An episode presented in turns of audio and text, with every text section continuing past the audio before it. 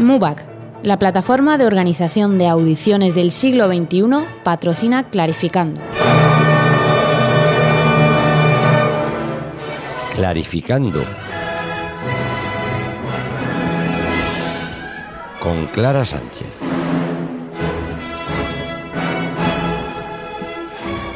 Buenas tardes, Clara. Muy buenas tardes, Mario. ¿Qué tal? Muy bien, clarificando. Cuéntanos, ¿qué tenemos hoy?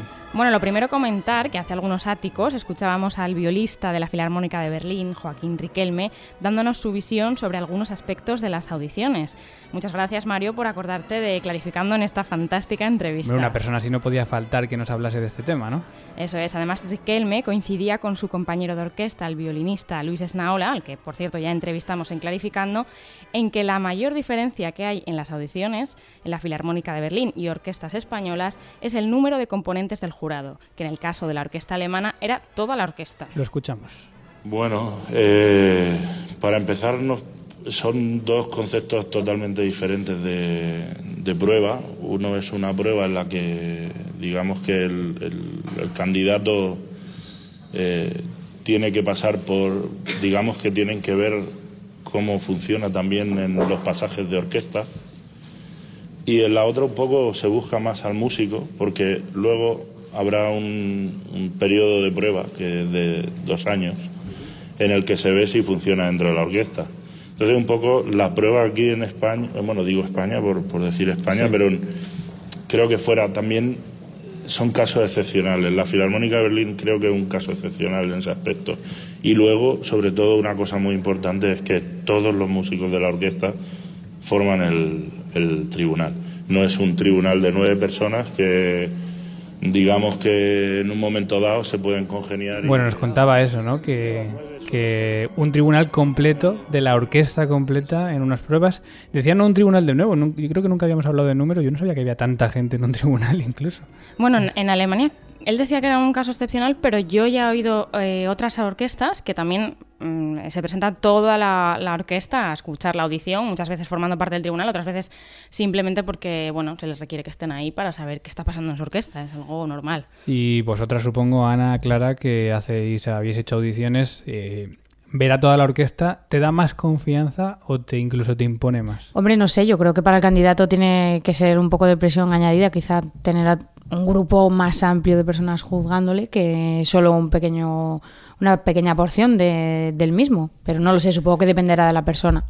Tiene su parte buena y su parte mala. Yo tengo que decir que sí, de primeras, si sabes que va a estar toda la orquesta, bueno, mucha gente escuchándote la audición, mm, pues te pones nervioso, vamos, a mí me ha pasado. Pero luego al entrar en la audición yo es verdad que me he metido más en la música como si fuese un concierto, ¿no? Porque al final, pues eso, tienes un público ahí, bueno, mm. que tampoco te vas a poner a mirar uno por uno, porque son muchos, entonces mm, eso también, bueno, tiene esa doble partida. Bueno, pues diferencias entre España otras orquestas, o la Berliner y las demás orquestas, nunca sabremos, eh, que nos contaba Joaquín Riquelme en esta entrevista. ¿Qué nos traes hoy, Clara? Bueno, lo primero os traigo el resumen de una publicación que nos da 10 prácticos consejos para preparar audiciones.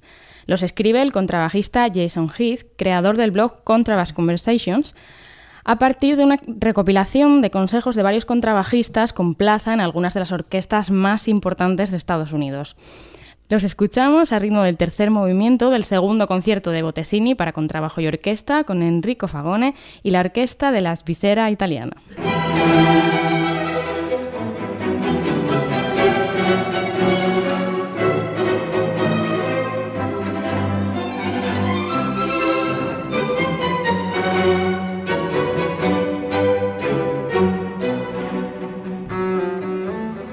Consejo número 1. Estudia despacio.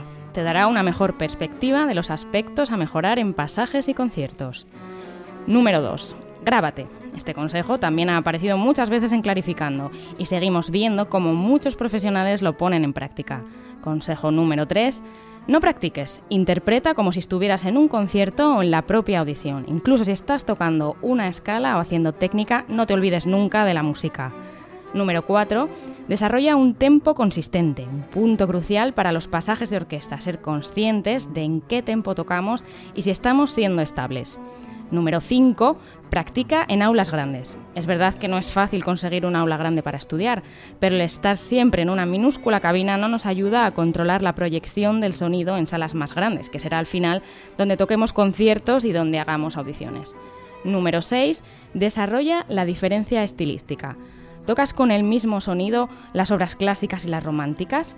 Jack Badrow, reconocido profesor que ha sido miembro de la Houston Symphony con trabajo principal de North Carolina Symphony, Santa Fe Opera y American National Opera Orchestra, afirma que el sonido de cada compositor es único y que a los directores de orquesta les encanta que un intérprete haga notar estas diferencias. Consejo número 7, visualización. La preparación de la mente para las audiciones orquestales es un punto fundamental. Tanto el poder tocar un pasaje con la mente como visualizarse tocando en la audición es muy importante. De hecho, muchos músicos opinan que este punto es tan tan importante como la práctica física en sí misma. Número 8. Practica en situaciones de adversidad, porque las audiciones también lo son. Número 9, toca para gente. Otro de los consejos que también nos han dado ya varios músicos en Clarificando. Y último, el número 10, nos dice que no te estreses con todo lo anterior, porque el equilibrio es muy importante. No te, no te obsesiones con las audiciones y con el estudio, haz otras cosas, sal, lee, practica otros hobbies. Y hasta aquí los consejos. Ana Mario, ¿qué opináis? Oye, muy interesantes estos 10 consejos rápidos eh, y prácticos ¿no? de hacer estas audiciones. Yo me quedo con el 7 el de la visualización. Eh, creo que es muy importante para todo, el imaginarse. O sea, no solo el preparar la mente, sino el imaginarse en el sitio tocando para la gente a la que vas a tocar. Y eso vale para todo, para conciertos, para audiciones, para charlas, para cualquier cosa que haya que hacer el visualizarse y prepararse para eso es, muy importante. Yo creo que realmente todos los consejos sirven para cualquier tipo de prueba que tenga que pasar un músico, para un concierto, una audición, lo que sea. Me ha gustado especialmente el de tocar para gente, tocar para amigos, incluso para, para instrumentistas de, de otro instrumento. A veces es muy útil que te dan, no sé, una visión externa que tú eres incapaz de ver enfrascado en tus, en tus historias técnicas y creo que es muy interesante, sí. Pues sí. dime. Yo os voy a decir también cuál es mi favorito. Bueno, creo que todo, que es una recopilación muy buena, por eso os la traigo. La podéis repasar, recordamos, en el, en el blog del contrabajista Jason Heath, Contrabass Conversations. Pero yo hoy me voy a quedar con el último, con el equilibrio, porque es verdad que a veces cuando estamos preparando audiciones o conciertos, pues nos volvemos locos y parece que solo tenemos que buscar tiempo para practicar, para hacer dedos y tal, y al final pues es muy importante despejarse, tener la mente sana y... Irte a correr, irte a dar un paseo, a tomarte una cerveza con los amigos Eso y, es. y descansar la mente que tiene que estar preparada para estos momentos. Bueno, ¿algo más, Clara? Pues ya solo decir que, como anunciábamos en el primer clarificando de la temporada, efectivamente, este es el año de la viola. Y no solo en la cantina, ¿eh? es que hace unos días salía también plaza de viola tutti en la Orquesta de Euskadi. Estamos, vamos, eh, con muchas plazas de viola últimamente. Toda la información ya sabéis que la tenemos en el apartado de clarificando de nuestra web. Y de momento nada más. Volvemos en dos semanas con una entrega muy interesante de la serie de entrevistas en Verbier. Ah, qué bien. Qué ganas de escuchar Verbier. Gracias, Clara. Gracias, un abrazo.